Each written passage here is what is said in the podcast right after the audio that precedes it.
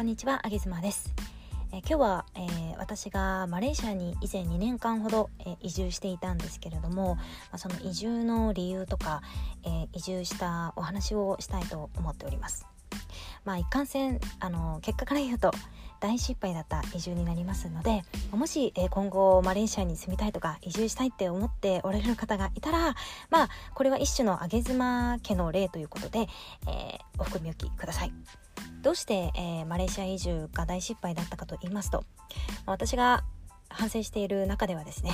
えー、もうこれしかないなって思っていることがあってそれはもう動機が不純でした。移住の動機が不純すぎた、まあ、はっきり言いますが、えー移住の動機はですね、えー、私たち家族は仮想通貨やってましてその仮想通貨の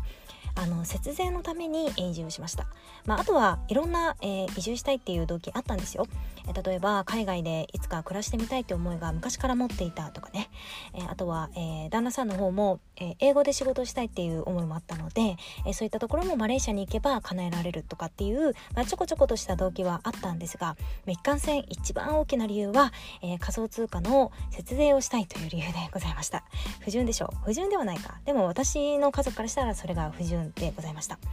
でなぜ不純かというと、えー、音ちゃんの方は、えー、仮想通貨の、えー、節税に関する興味っていうのはものすごくありまして、えその頃仮想通貨がもう来る来る、えもう爆発するみたいなタイミングでですねで私たち家族も結構フットワークが軽いものですからもう急いで準備をして、え役所も全部バーッと届け出を済ませてじゃあもう、え2ヶ月後行こうみたいな感じで飛び立ったわけなんですよ。けど、まあ、結果的には、え仮想通貨爆発せず、えなのでまあ、日本で例えば仮に1億利益が出たとすると、えー、その半分ぐらい持ってかれてしまうんですよね税金で。けどマレーシアのまあ特殊な、えー、工程を踏みますと、えーまあ、その税金がゼロということでかからないものですから、1億円利益が出たら、1億円お財布に入るという流れになっております。5000万円ぐらい全然違うので仮に1億円爆発すればね全然違いますよね。なので、えー、夫ちゃんはそこへの興味がものすごくある方なので、まあ、お金のことも結構詳しいですし、えー、仮想通貨のことも詳しいのでねあ今だっていう感じでノリノリで、えー、提案をしてきたわけなんですけれども私はそんなに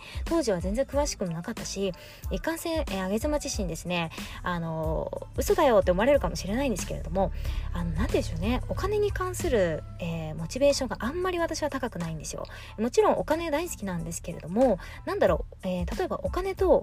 えー、いい男が目の前にいたら私はいい男に行きたい。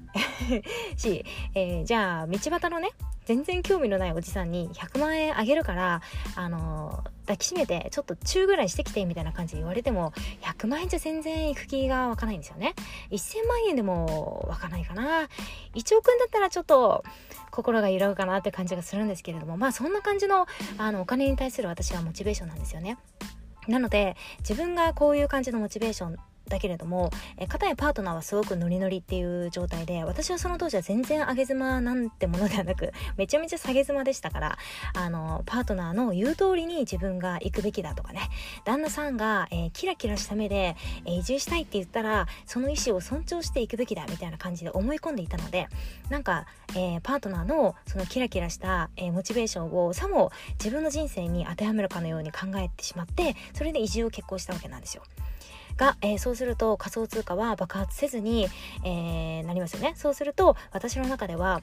えー、あの時日本で、え旦那ちゃんがああいうふうに私を説得してきたから今マレーシアの国で言葉も通じずにこんなに苦労しているとかね。えー、あの時日本でああいう風に私に言ってきたからだから私はこんなに友達がいない中で不安を抱えながらしかもこれから出産があるのにもかかわらず旦那ちゃんは毎日仕事で忙しいし本当に大丈夫なんだろうかみたいな。全部相手のせい全部相手のせい、えー、自分は何も悪くない。もう被害者面をして2年間生きてきたわけなんですよ。そうするとどうなるかっていうとパートナーシップ。良くなるはずがないですよね。もうぐっちゃぐちゃで泥沼のようになりました。本当に、まあ、その当時のことを思い返すともうなんかねキューッとしてくるんですけれどもあのここの話はまたおいおいしたいと思いますがまあ本当にいろいろありましてですね。もう体調もボロボロだったしメンタルもボロボロで SNS なんてもう開けなかったですね。スマホも1秒も見たくないみたいな感じで食事もなんだろうもう口に何かを入れてさえすればいいかなみたいな。なんか自分の命を明日につなげててさえすればいいかなみたいな本当にそんな感じのあの人間にまで落ち込んでいきました。なので私の人生で多分あそこ結構ねそこだったように思うんですけれどもまあそんな感じであのー、ボロボロな、えー、パートナーシップになったからこそ私は音声配信を始めて、えー、その2年間があったからこそ今上げ妻としてこういろいろとね、えー、すごく偉そうなこと言わせていただいてるんですけれどもなので私の人生の中ではあの2年間っていうのは非常にかけがえのない、えー、とっても貴重な2年間だったんですがいかんせん移住するという目的から見ると、えー、大失敗だった、え2年間でございました。移住というのは本当にいろいろな壁が目の前に立ちはだかります。日本で暮らしているのとはもう桁違いの壁が出てくるかと思います。私もいろんな壁を乗り越えながら2年間暮らしてきました。その結果本当に良かったなって思うこともあればうわしんどかったなと思うこともありますが、まあ、総じてチャレンジしたこと自体は私は、え大成功だったなというふうに今では思っております、えこれから移住をしてみたいという方とか、まあ、国内でも別の県に引っ越してみたいとかね新しい、えー、職業についてみたいとか何か新しいことにチャレンジしたいみたいな方は私は本当に心から応援しておりますので、えー、今日の上げ妻の大失敗のお話をぜひとも、えー、反面教師にしていただいてご自身の動機を今一度確認いただけると自分自身と家族のためにもあるし周りの方のためにもなると思います。そんな大失敗したあげ妻でした。バイバイ。